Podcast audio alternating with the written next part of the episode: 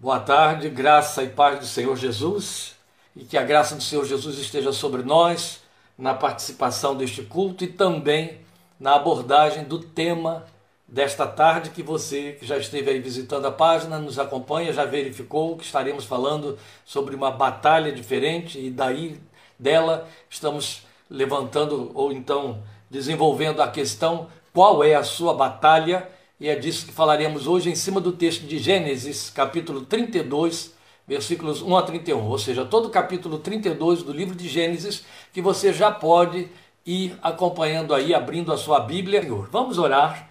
E logo após a oração, vamos participar juntos deste louvor no qual eles vão nos conduzir. E aí em seguida nós estaremos de imediato lendo o nosso texto e ministrando, ministrando a palavra de Deus para esta tarde. Vamos falar com Deus. Convido você a participar deste momento de oração. Muito obrigado, Pai Santo, pela fé em Cristo Jesus e por meio dele. Nós entramos em tua santa presença com gratidão em nossos corações por este contato com a tua palavra, por esta oportunidade especial que se renova de ouvirmos nela a tua voz, de podermos compartilhá-la com a tua igreja que está invisível aos nossos olhos, mas sensível, podemos percebê-la. E, Senhor, nesta participação, no, na acalorada recepção que nos é dada, com tanto carinho da parte desses irmãos que participam conosco deste nosso culto, desta tarde de domingo ao teu santo nome. Mas queremos, bendito Deus, rogar que o teu Espírito, que rege a tua palavra em nossos corações, que nos guia a toda a verdade, sirva-se deste tempo, sirva-se desta palavra para ministrar ao nosso coração, para nos desafiar, para nos corrigir, para nos erguer pela fé com frutos que glorifiquem o nome santo de Jesus Cristo, autor e consumador da nossa fé, de maneira, meu Deus, que a palavra seja guardada em nossos corações, que nós assumamos comprometimento quanto a responder a ela com as nossas vidas, com nossas tomadas de decisões diante da nossa caminhada à luz do teu rosto. Pedimos que nos fales, que seja uma palavra que se grave fundo no, em nossos corações, no coração de todos os que dela estarão participando agora e depois, para o louvor da glória de Cristo Jesus. É nele, no Salvador de nossas almas, que oramos a Ti com gratidão para a Tua glória e honra. Amém. Amém. Convido você a ler comigo Gênesis 32, versículos 1 a 31 e eu estarei lendo o texto segundo a antiga versão, versão é, Almeida Revista e Corrigida, é uma versão que já está em pouco uso aqui entre nós, né? nós de Rio Claro, do interior de São Paulo, mas eu vou voltar à, leitura do texto de, da versão corrigida por conta de uma abordagem que é bem significativa conforme esta versão faz aqui. Então, por favor, me acompanhe a leitura em Gênesis 32. E foi também Jacó o seu caminho, e encontraram nos anjos de Deus. E Jacó disse quando os viu: Este é o exército de Deus, e chamou o nome daquele lugar Maanaim. E enviou Jacó mensageiros diante da sua face a Esaú, seu irmão, à terra de Seir, território de Edom, e ordenou-lhes, dizendo: Assim direis a meu senhor Esaú: Assim diz Jacó, teu servo: como peregrino, morei com Labão e me detive lá até agora. E tenho bois, e jumentos, e ovelhas, e servos e servas, e enviei para o anunciar a meu senhor, para que ache graça a teus olhos. E os mensageiros tornaram a Jacó, dizendo: Fomos a teu irmão Esaú, e também ele vem a encontrar-te, e quatrocentos varões com ele. Então Jacó temeu muito e angustiou-se e repartiu em dois bandos o povo que com ele estava, e as ovelhas, e as vacas, e os camelos. Porque dizia: Se Esaú vier a um bando e o ferir, o outro bando escapará. Disse mais Jacó: Deus de meu pai Abraão e Deus de meu pai Isaque, ó Senhor, que me disseste: torna a tua terra e a tua parentela e fartiei bem. Menor sou eu que todas as beneficências e que toda a fidelidade que tiveste com teu servo, porque com meu cajado passei este Jordão e agora me tornei em dois bandos. Livra-me, peço-te, da mão de meu irmão, da mão de Esaú, porque eu temo, para que porventura não venha e me fira, e a mãe com os filhos. E tu disseste: Certamente te farei bem, e farei a tua semente como a areia do mar, que pela multidão não se pode contar. E passou ali aquela noite, e tomou do que lhe veio à sua mão um presente para seu irmão Esaú, duzentas cabras e vinte bodes, duzentas ovelhas e vinte carneiros, trinta camelas de leite com suas crias, quarenta vacas e dez novilhos, vinte jumentas e dez jumentinhos. E deu na mão dos seus servos cada rebanho à parte, e disse a seus servos: Passai adiante da minha face e ponde espaço entre rebanho e rebanho. E ordenou ao primeiro, dizendo: Quando Esaú, meu irmão, te encontrar e te perguntar, dizendo: De quem és? Para onde vais? De quem são estes diante da tua face? Então dirás: São de teu servo Jacó, presente que envia meu senhor a Esaú. E eis que ele mesmo vem também atrás de nós. E ordenou também ao segundo e ao terceiro e a todos os que vinham atrás dos rebanhos, dizendo: Conforme esta mesma palavra falareis a Esaú quando achardes. E direis também: Eis que o teu servo Jacó vem atrás de nós, porque dizia: Eu aplacarei com o presente que vai diante de mim, e depois verei a sua face. Porventura aceitará a minha face. Assim passou o presente diante da sua face. Ele, porém, passou aquela noite no arraial. E levantou-se aquela mesma noite e tomou as suas duas mulheres e as suas duas servas e os seus onze filhos e passou o val de Jaboque. Tomou-os e fê-los passar o ribeiro e fez passar tudo o que tinha. Jacó, porém, ficou só e lutou com ele um varão até que a alva subia. E vendo que não prevalecia contra ele, tocou a juntura de sua coxa e se deslocou a juntura da coxa de Jacó, lutando com ele. E disse: Deixa-me ir, porque já a alva subiu. Porém ele disse: Não te deixarei ir, se me não abençoares. E disse-lhe: Qual é o teu nome? E ele disse: Jacó. Então disse: Não se chamará mais o teu nome Jacó, mas Israel, pois como príncipe lutaste com Deus e com os homens e prevaleceste. E Jacó lhe perguntou e disse: Dá-me, peço-te a saber o teu nome. E disse: Por que perguntas pelo meu nome? E abençoou-o ali. E chamou Jacó o nome daquele lugar Peniel, porque dizia: Tenho visto a Deus face a face, e a minha alma foi salva. E saiu-lhe o sol quando passou a Peniel, e manquejava da sua coxa. Por isso os filhos de Israel não comem o nervo encolhido que está sobre a juntura da coxa até o dia de hoje, porquanto ele tocara a juntura da coxa de Jacó no nervo encolhido. Eu li o texto todo até o último versículo, embora pudéssemos parar no versículo 31, e é evidente que o que temos aqui é estar diante de um texto que tem alguns enigmas, não só os seus emblemas. Minha proposta não é estar entrando em minúcias para esclarecer os enigmas, nem temos esse espaço de tempo, embora a gente se sinta tão movido a isso. Mas queremos uma aplicação bastante devocional, de suma urgência para a nossa espiritualidade nestes tempos de tantos envolvimentos e de tanto desperdício da coisa que menos pode ser desperdiçada na nossa vida, tempo. Não só por uma realidade, quanto pelo fato de que a palavra de Deus recomenda a mim e a você crentes que devemos remir o nosso tempo, por quantos dias são maus. Mas nós queremos abordar esse tema com esta proposta. E a nossa proposta é esta pergunta: qual é a sua batalha? Você acabou de me ouvir ler a batalha ou a descrição da batalha de Jacó naquele lugar do Jaboque, que era um vale seco, um vale mais de água mais rasa. E ficou isso aí conhecido, emblemado na é, história da igreja cristã, história da, da, da bibliologia, como o Val de Jaboque, Jacó no Val de Jaboque, não faltam hinos, textos, livros e coisas escritas a respeito dessa experiência de Jacó, e todos eles de uma beleza singular. Mas a ênfase que temos aqui é uma luta, uma batalha que foi por Jacó travada naquele lugar.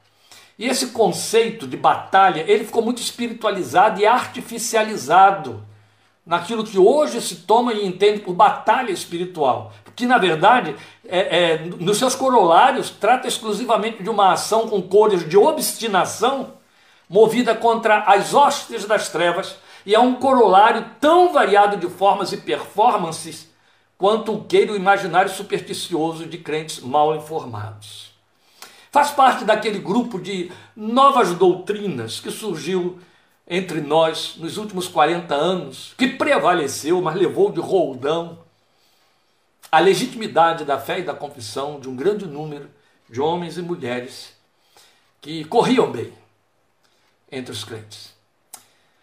E quem abraça essa, esse corolário com pretensões doutrinárias de batalha espiritual, toma como ponto de partida e estímulo uma leitura equivocada em Efésios 6,12, aquele texto em que Paulo fala da indumentária do, do guerreiro e, e para o crente. E aí ele fala no versículo 12: não temos que lutar contra a carne e o sangue, e sim, ou seja, temos que lutar contra as hostes da maldade nos lugares espirituais, os espíritos das trevas e por aí. Então, é, baseando-se neste texto, nesta afirmação de Paulo de que temos que lutar contra as hostes espirituais, criaram uma doutrina denominada batalha espiritual. Mas contrapondo-se a isso, há uma verdadeira batalha espiritual. Então eu estou dizendo que a verdadeira batalha espiritual não é, não é a que emerge de uma interpretação conveniente de Efésios 6,12 há uma verdadeira batalha espiritual e esta é proposta pelo ensino da palavra de Deus, que em lugar de ter como protagonista o diabo, coloca em cena somente o crente diante do Deus em quem ele crê. Na pretensa batalha espiritual que espicaça e seduz um contingente quase incontável de crentes, a ênfase, conexão. Houve uma perda rápida e eu espero que você me diga se já houve reconexão pelo menos o sinal ficou mais fraco aqui, mas nós estamos na esperança de que tenha havido aí uma reconexão para que possamos continuar. Só espero que não haja ninguém supersticioso aí do outro lado dizendo, tá vendo? Ele está falando de batalha espiritual e já houve aí a reconexão tenha sido feita, mudamos aqui a, a fonte do sinal, esperando aí que os irmãos consigam ter um retorno. É, se já, já pudemos nos reconectar, por favor, alguém sinalize para mim para que eu possa dar sequência à ministração. A Conceição comunicou que parou, mas agora Zé Pedro me diz que retornou. Sim, nós mudamos aqui a fonte do sinal. A Nalândia tem tem dessas surpresas, obrigado Conceição, a tem dessas surpresas, mas eu queria dizer a vocês que isso não tem nada a ver com batalha espiritual não, viu? Se existe uma coisa que não está aqui por perto é demônio, gente, não se preocupe não, ele não quer nada com a palavra de Deus. Mas voltando ao nosso ponto aí, a partir do momento em que a conexão caiu, obrigado pelas informações aí. É, nós queremos então é, dizer exatamente esse ponto que está aqui. Na pretensa batalha espiritual, como eu disse, aquela que seduz os crentes e que e, e envolve um contingente incontável deles, há uma ênfase toda voltada para a pretensão de conquistas temporais a partir do mundo espiritual. Chega-se a usar uma, uma verborréia apropriada do tipo tomar posse, pegar de volta o que o diabo tomou. Se diabo puder tomar alguma coisa minha, meus irmãos, eu quero que fique com ele, viu? Não vou querer de volta de jeito nenhum. Porque pela misericórdia e glória de Deus e por sua graça, tudo que é meu me foi dado pelo Senhor.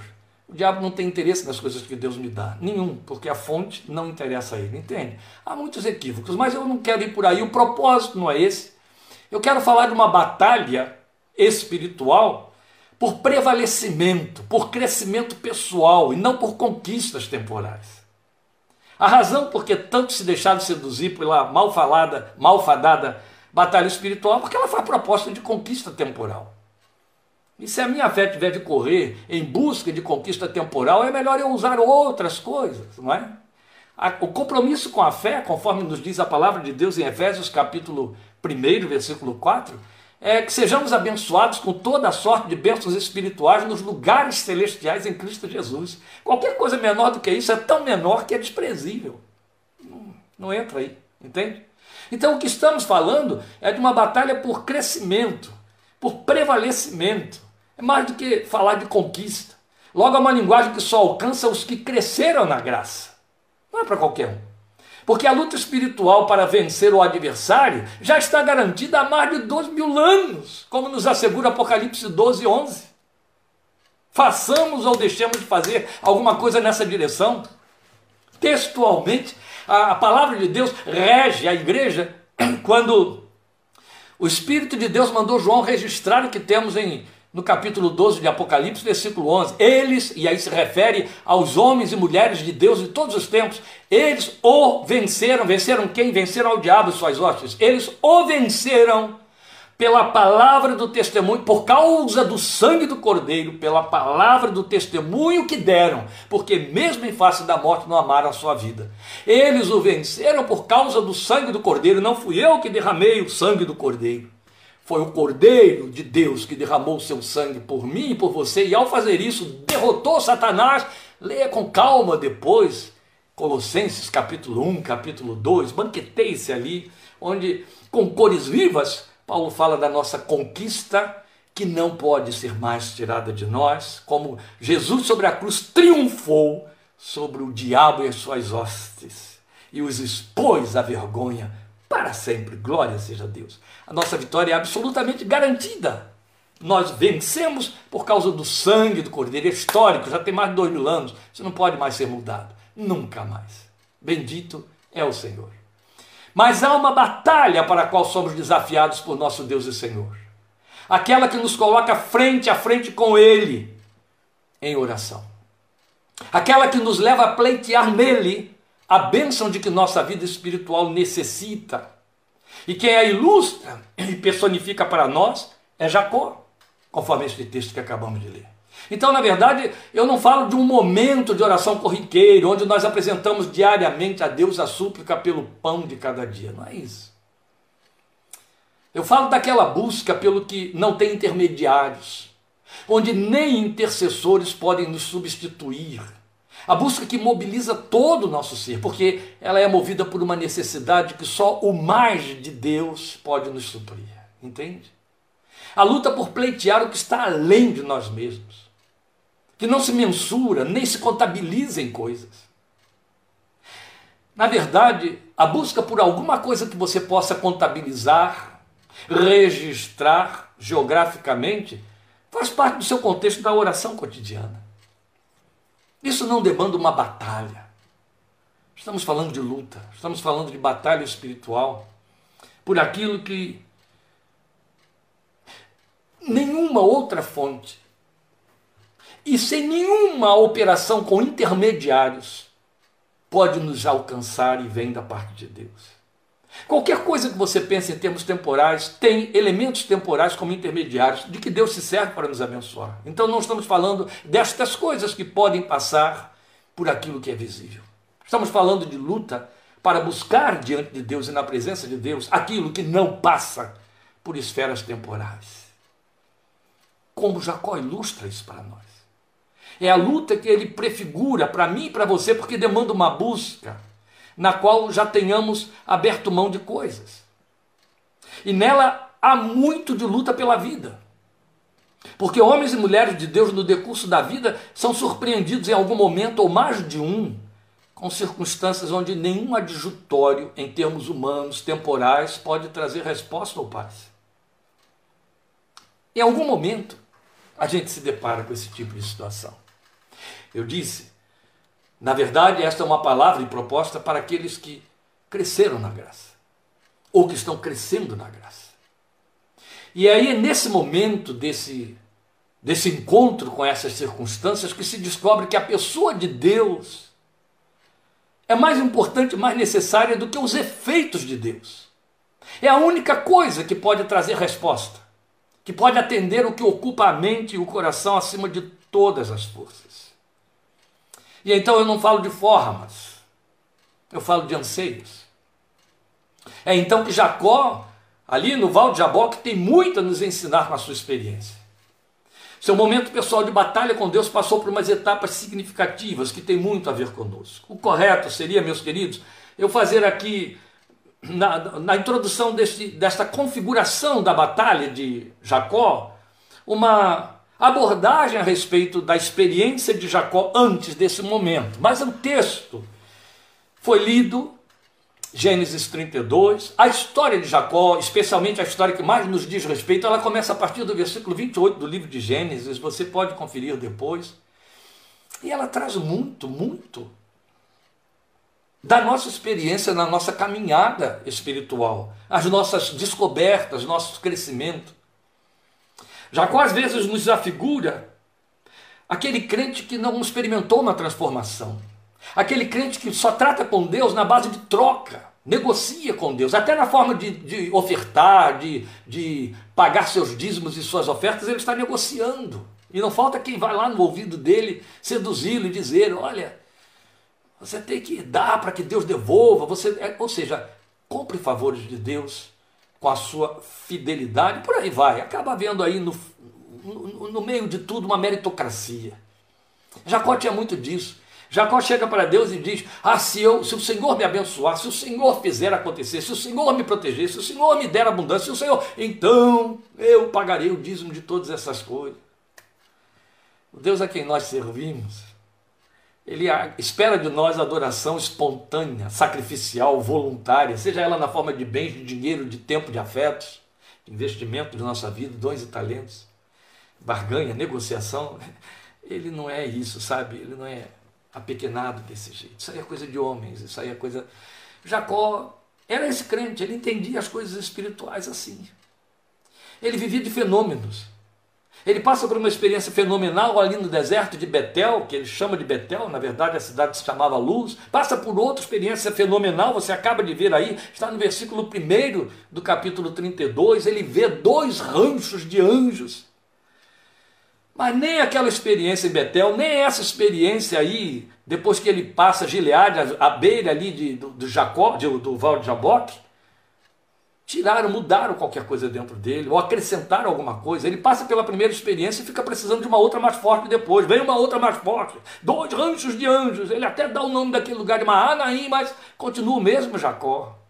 Sem paz, em conflito interno. Então, o que ele nos ensina tem algumas dimensões. A primeira delas é a luta de Jacó consigo mesmo. Antes de fazer essa batalha que você leu no Val de Jabó, que é a batalha com Deus, ele tem uma batalha consigo. E ela durou muitas dezenas de anos. Só 20 anos na casa de Labão para conquistar a primeira filha. Depois, não sei quantos outros anos mais, quando então lhe nasceram todos aqueles 11 filhos. A verdade é que Jacó passou por um período longo naquela terra em conflito, em conflito. Por quê? Porque quando ele sai da casa de seu pai, da casa de Isaac, ele sai sob culpa, ele sai como o seu nome dizia, como usurpador. Um homem que passou a perna no seu irmão Esaú, que sabia que contraiu culpa e que teria de alguma forma se ver com seu irmão um dia. Todas as bênçãos que se acrescentavam na vida de Jacó reforçavam nele o sentimento de, de desmerecimento, de que era por força de usurpação. Era como se ele estivesse experimentando bênçãos que não lhe pertenciam, mas que deveriam pertencer a Esaú, que foi relapso, que se descuidou. Mas ainda assim ele estava no lugar que não lhe cabia. Isso era muito sério. Então o conflito por se livrar da angústia da velha vida e das consequências da sua temeridade no passado, isso tem muito a ver comigo e você também. Então, o simples fato de ser quem era e viver em função de seus hábitos e de forma de ver a vida, isso lhe custou um preço de consequências acima das suas forças, que acabou tornando os anos de prosperidade nas terras de Labão, seu sogro, pulverizados. Chegou aquele momento em que ele olha toda a sua conquista, na qual o seu coração estava, porque ele tenta preservar aquilo a todo preço. Ele descobre que não lhe atende, não lhe satisfaz. Ele fica pelo contrário, à medida em que ele prospera, em que ele cresce, menos paz ele tem, menos sossego ele tem. Ele sabe que ele então se torna cada vez mais visível diante do seu irmão que foi transformado em inimigo. Está cada vez mais visível. Quanto mais ele cresce, mais visível ele fica. E eu espero que o Espírito de Deus esteja lhe dando compreensão, a aplicação cabível a estas colocações que estamos fazendo aqui nesse pareamento entre Jacó e a nossa realidade espiritual. Então, uma vez abraços com a sua aflição, ele buscou socorro, orando. Você vai ver que a vida de Jacó, a caminhada de Jacó, está pontuada de momentos de oração e de busca.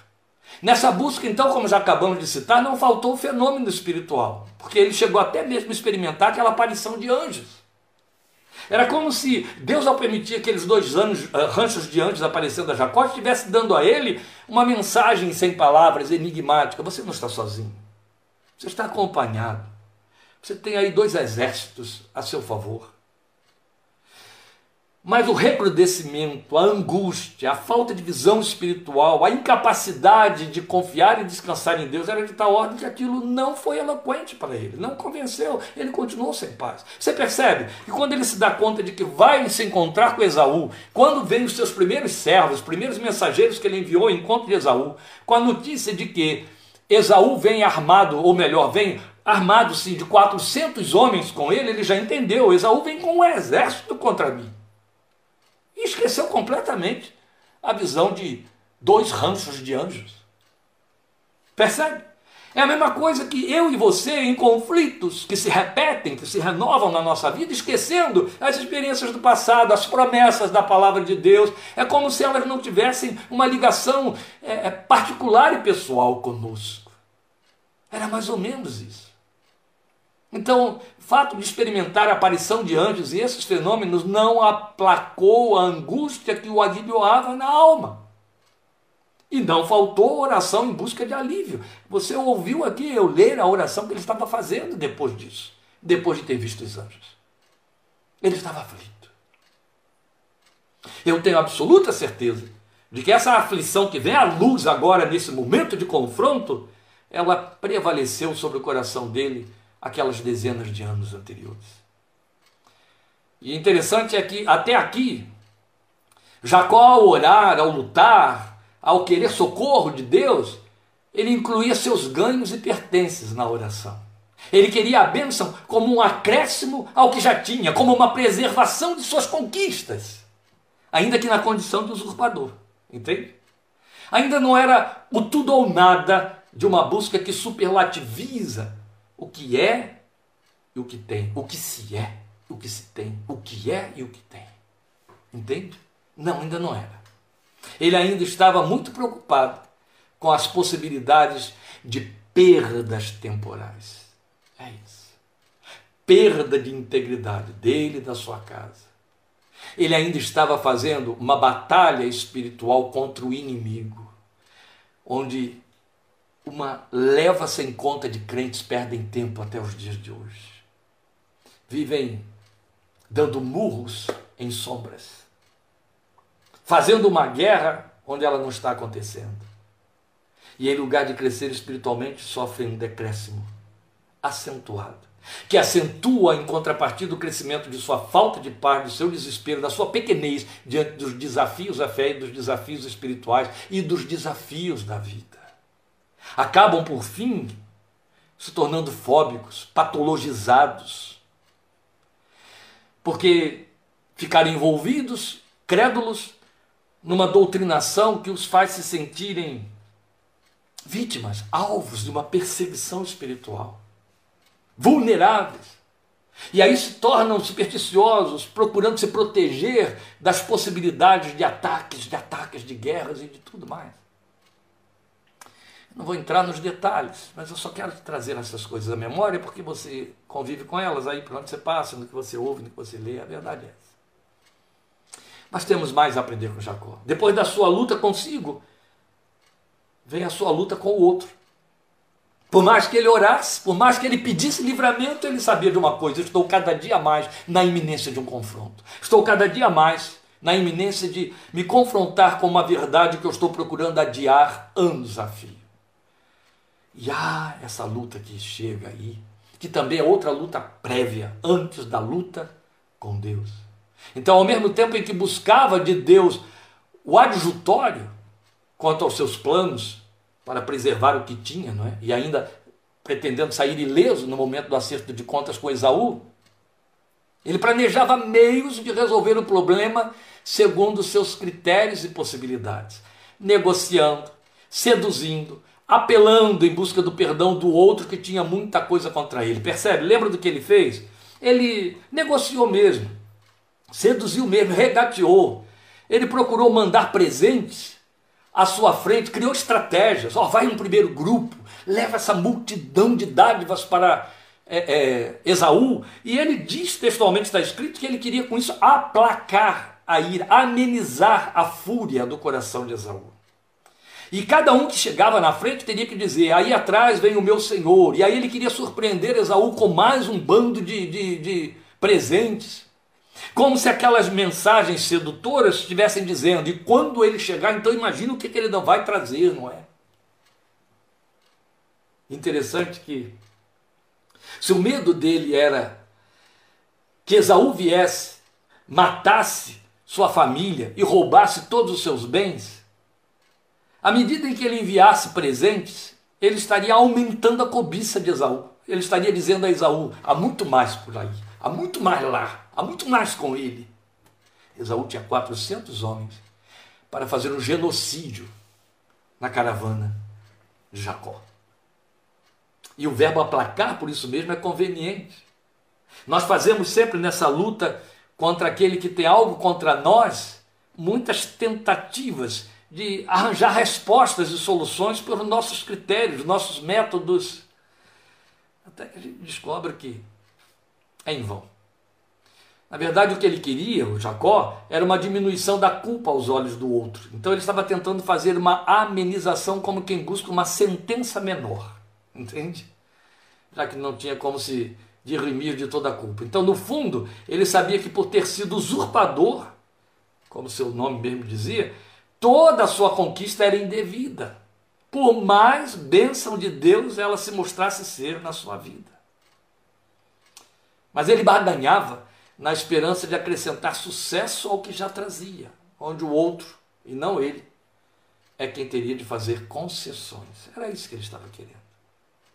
Sabe, é uma tentativa de fazer com que situações, coisas e pessoas aqueçam, desçam, diminuam, cedam espaço para que a gente possa prevalecer. Não falta quem fique por aí nos ensinando estas coisas, nos induzindo uma pseudo-fé, uma fé mágica, dizendo que é desta maneira como o crente tem que viver e vencer. No fim, descobre Jacó que a sua bênção ainda não estava aí. Não adiantava mandar aquelas, aqueles grupos todos à frente tentando negociar, a bênção não havia chegado. A súplica então precisava assumir um outro nível, o nível que nós estamos chamando de batalha, o nível da batalha com quem de fato tinha a bênção que ele necessitava e não a que ele queria para lidar. Você percebe? O tempo todo ele faz um pleitear, ele luta, ele ora, ele tem visões na busca de preservar a bênção conforme ele queria que ela se manifestasse. Você sabe que nós fazemos isso em nossas orações a Deus. Nós estamos sempre achando que temos o poder de dirigir a mão de Deus, de convencer o coração de Deus a respeito de nossas necessidades a gente chega a ter a petulância de achar que pode defini-las com detalhes para Deus, para que Deus entenda. Porque Deus não consegue compreender bem a nossa necessidade humana no seu íntimo. E aí a gente acha que palavras, dádivas e outras atitudes podem seduzir Deus. Esquecendo que há muito o apóstolo Paulo já tinha nos dito em Romanos capítulo 8 que não sabemos orar como convém. E ao dizer que somos socorridos pelo Espírito Santo quando oramos, ele diz: Ele nos ajuda na nossa fraqueza. A minha oração, meu amado, minha amada, a sua oração é fruto de nossa fraqueza. Não sabemos orar como convém. Por outro lado, somos convidados pelo autor de Hebreus no capítulo 4 a nos chegarmos com confiança diante do trono da graça, porque Ali está escrito que nós vamos encontrar nesse trono da graça um sumo sacerdote que conhece as nossas necessidades, porque sabe o que é padecer. Em tudo foi tentado. Então ele conhece com causa própria. Ele conhece por dentro. Vamos lembrar os evangelhos nos dizendo há muito tempo que Jesus sabia o que ia no coração dos homens. Ele sabe aquilo que está por detrás do que eu entendo como minha necessidade. Por isso é que muitas vezes a resposta de Deus, que é a expressão da sua vontade, é desconhecida por nós. E ainda continua valendo que a Bíblia diz que a sua vontade é boa, agradável e perfeita. A gente a desconhece porque ela parece ter outra figura, outro desenho. Já que não é bem o desenho do nosso coração. E não é o desenho do nosso coração, porque o desenho do nosso coração é o desenho de um elemento que a Bíblia diz que é desesperadamente perverso e que eu não posso conhecer. Está escrito em Jeremias.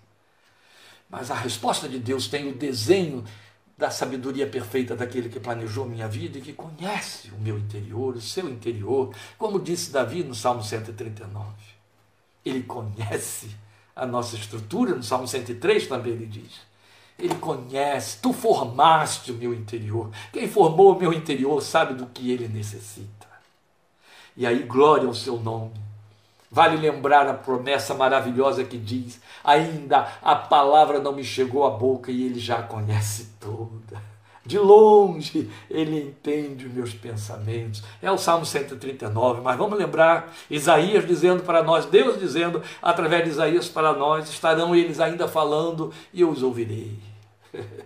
Antes que clame, eu ouvirei. Estarão ainda falando e eu lhes responderei. Aleluia. Este é o nosso Deus. Sofremos essa tentação de convencer Deus, de explicar para Deus. Não precisa. Algumas pessoas se é, melindram né, com excesso de espiritualidade. Quando pregando em alguns púlpitos, eu faço umas brincadeirinhas dizendo: já dizia a profetisa Elis Regina me referindo àquela música clássica da MPB, é, Pirapora, lembra? Sou caipira, Pirapora, Nossa Senhora de Aparecida. Então você citar isso num púlpito, uh, num púlpito protestante, uh, meu Deus do céu, né, Luiz?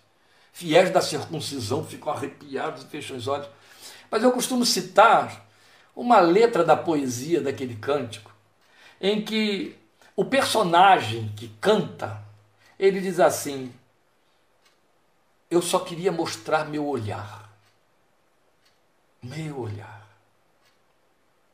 Tem mais sabedoria do que muitos crentes que pretendem orar convencendo Deus. O que resta, meu querido, minha querida, é que a maioria das vezes eu tenho que chegar diante de Deus e mostrar meu olhar. Abrir meu coração sem palavras Lembrando ainda a mesma promessa gloriosa de Romanos 8, que diz que o Espírito que intercede por mim e por você intercede até com gemidos inexprimíveis. Se ele põe para fora a nosso favor gemidos que não têm expressão, quem sou eu para pretender que minhas palavras induzem Deus, convencem Deus, ensinam a Deus qual é o tamanho, a pertinência da minha necessidade? Jacó estava lá pleiteando, fazendo tudo isso. A gente faz também. Mas até que ele chega a uma luta com Deus, este é o nosso ponto máximo para as nossas observações nesta tarde. Este é o momento em que nem as coisas de Deus podem mais atender aos anseios, nem visões de anjos, nem cultos, nem reunião de oração, nem oração no monte, nem vigílias, nem jejuns, nem leituras e leituras de Bíblia, nada mais atende. Entende? Os efeitos, as práticas evangélicas nada mais atendem.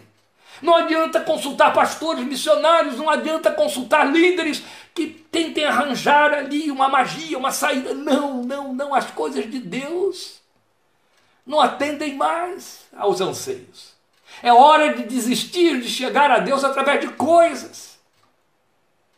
E aí, partir para uma luta pessoal, direta, face a face o homem diante do seu Deus, como ele disse para Jó: apresenta-te diante de mim como homem, pergunta-me como homem, e eu te responderei.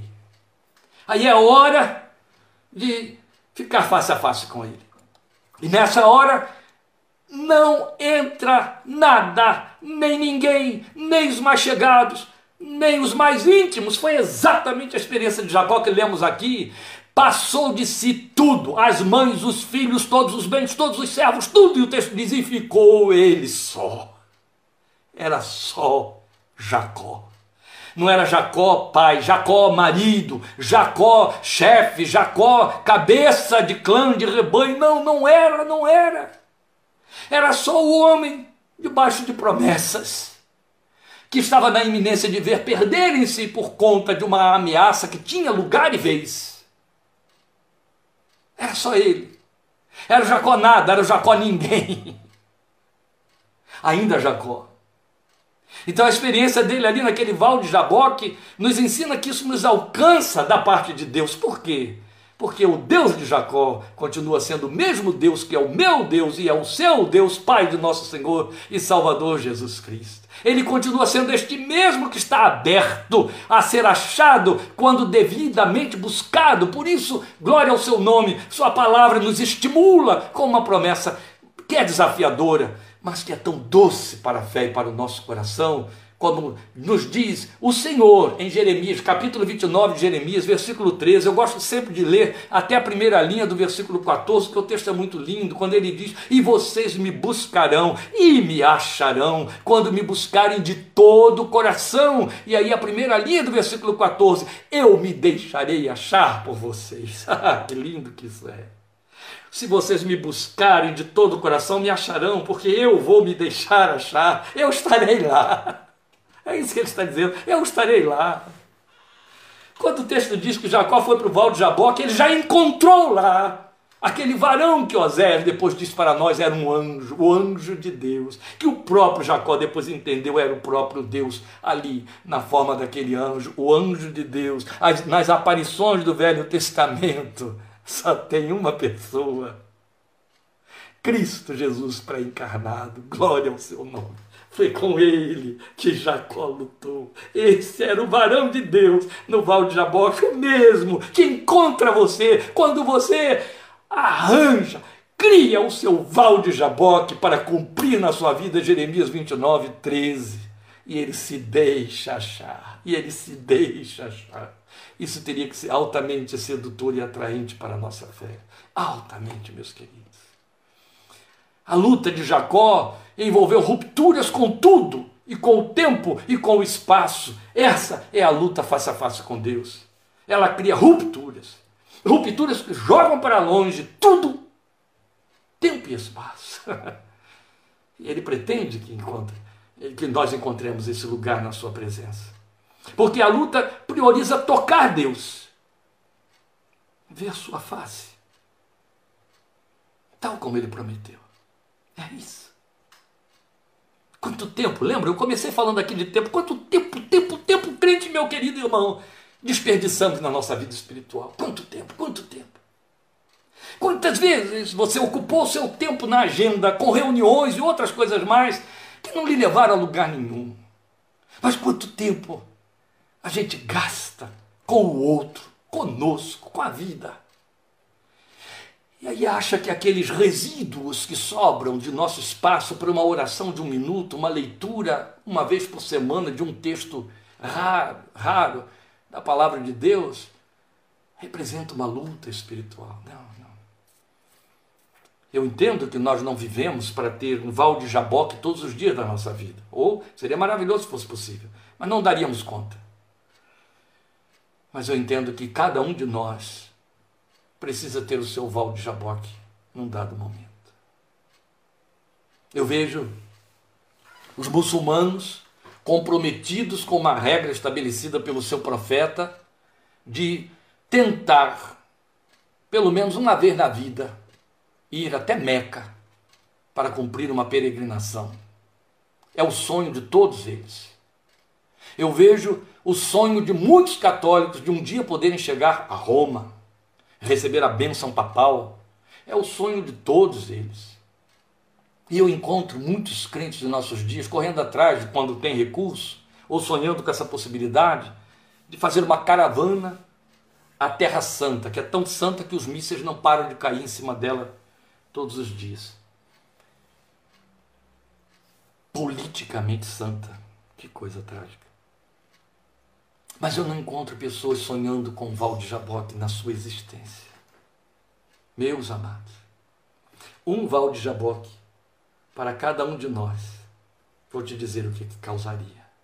E ao dizer para você o que causaria, como resposta, vai levar você a concluir se já teve o seu Val de Jaboque ou se ele ainda não aconteceu. Porque quando te, dizemos aqui que a luta no Val de Jaboque prioriza ver a face de Deus, a palavra face, por isso que eu fiz questão de ler na, na versão revista e corrigida, ela era prerrogativa predominante na mente de Jacó. Eu vou voltar ao texto, porque é lá no finalzinho, quando ele está pensando é, é, é, é nesse encontro com Esaú, ele diz para os seus servos, e direis também para Esaú: Eis que o teu servo Jacó vem atrás de nós, porque dizia, ele pensava com ele: Eu o aplacarei com o presente que vai diante de mim, e depois verei a sua face, porventura aceitará a minha face. Assim passou o presente diante da sua face. Quando ele olha para Deus, ele diz: Vi Deus face a face. Depois dele ter visto a face de Deus, ele esqueceu a sua face e a face de Esaú. Entende? Ele queria, era um encaramento, era um confronto com o único que precisava ser confrontado. Quem vence a Deus, vence tudo mais. Que linguagem é essa, pastor? Vence a Deus, que heresia nova. Não, tem tanta gente tão preocupada em vencer o diabo quando a Bíblia mostra que você não vence, Jesus venceu por vencer e ele já por você e ele já está vencido, mas a Bíblia te desafia a vencer Deus numa luta pessoal, porque vencer Deus significa ganhá-lo na sua misericórdia e na sua graça, tal como ele prometeu ali no texto que eu citei de Jeremias 29, eu me deixarei achar por você. Aleluia! Isso é vencer Deus num combate de oração pessoal, intimista e exclusiva. É lindo. O profeta Oséias lança luz sobre esse campo de batalha. E ele nos mostra lá no capítulo 12, versículo 4 da sua profecia, as armas de que Jacó se serviu. Ele diz lá, se referindo a esse momento: ele, Jacó, lutou com o anjo e saiu vencedor. O próprio anjo que nós estamos dizendo aqui, aparições pré-encarnadas de Cristo Jesus, disse: Você lutou com Deus e venceu. Aleluia! Então não é heresia, não, é Bíblia pura. É ele quem está nos desafiando. E Jacó, o profeta, disse que ele lutou e venceu, lutou e venceu, lutou com Jesus e venceu, glória ao seu nome. Chorou e implorou o seu favor. Ou você pensa que Deus brinca com essas coisas?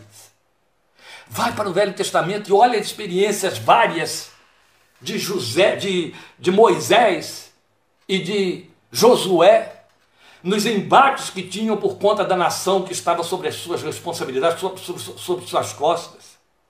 Você acha que naqueles momentos em que Deus diz para Moisés: Moisés, sai do meio deste povo, porque eu vou destruir este povo e eu vou levantar um povo melhor do que este para você. Olha o que, que Deus está propondo a Moisés. E Moisés chega para Deus e diz: Não, não, não, não. O que vai ser do teu tão grande nome? O que vão dizer os nossos inimigos? Deus não foi capaz de levar e cumprir a sua promessa, levar esse povo aquele lugar. Não, perdoa, Deus, perdoa. Aí o texto diz que Moisés vai para os joelhos, pede a Arão, vai lá, pega o um incensário, põe incenso nele, corre no meio do povo que está lá com a praga e levanta incenso diante do Senhor, clama, clama, para demover Deus. A Bíblia diz que o nosso Deus declara: Eu, o Senhor, não mudo. Então, que história é essa que nós temos aí? É essa história. Eu me deixarei achar. Se você entrar em combate comigo, eu vou me deixar vencer. Eu vou ceder. Isso é graça. Eu vou manifestar misericórdia. Misericórdia é eu vou miserabilizar o meu coração, vou tornar meu coração miserável. Meu coração vai ficar do nível do seu. Nós temos um outro exemplo disso clássico maravilhoso que nos alcança tão de perto na experiência de Pedro com Jesus.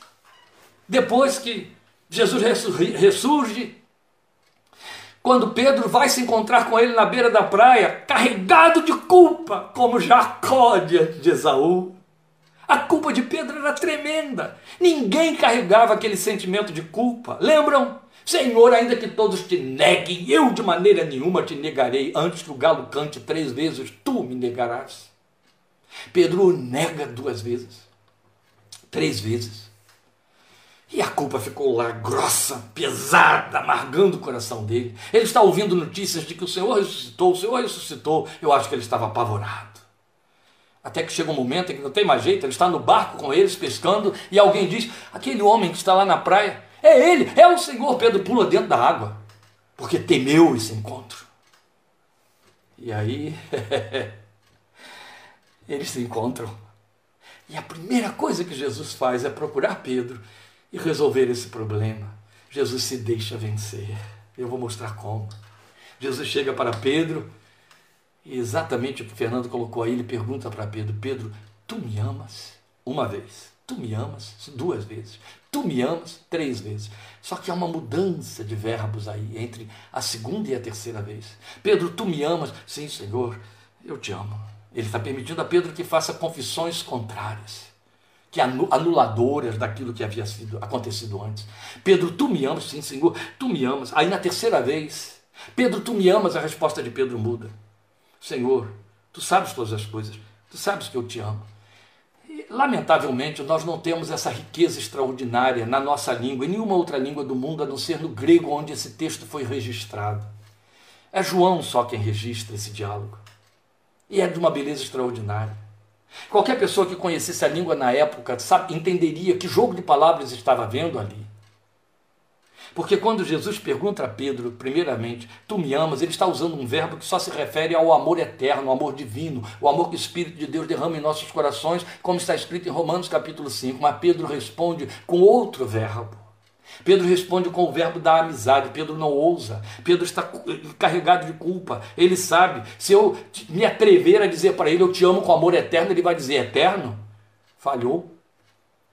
Então Pedro usou outro verbo, usou o verbo da amizade, o amor que existe entre amigos, que pode falhar. E aí Jesus pergunta para ele de novo, usando aquele verbo do amor eterno, aquele de 1 Coríntios capítulo 13, Pedro, tu me amas. É como se dissesse, Pedro, tu me amas de verdade, amor eterno. Pedro de novo responde com o verbo humano, Senhor, eu, eu te amo com esse amor aqui que há entre pessoas.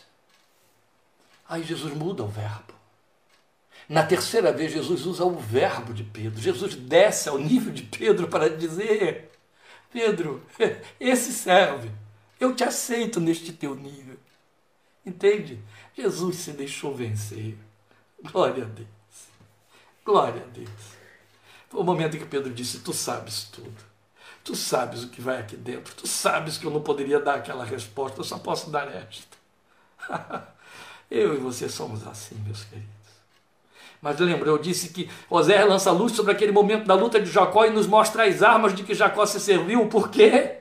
Porque quando ele diz que ele lutou com o anjo e saiu vencedor, o texto acrescenta o que Gênesis não diz para nós. Chorou e implorou o seu favor. Implorou mercê, diz outra, outra, outra versão. Implorou graça, diz outra versão. Implorou misericórdia, ainda uma outra versão admite isso com a palavra recebe, que está ali. Chorou e implorou misericórdia chorou e implorou. Estas foram as armas de que Jacó se serviu e venceu. Tal como a palavra promete para mim e para você. E foi Davi quem nos disse isso em Isaías, do Salmo 51. A um coração quebrantado e contrito, tu não resistirás, ó Deus. Glória a Deus, tu não resistirás.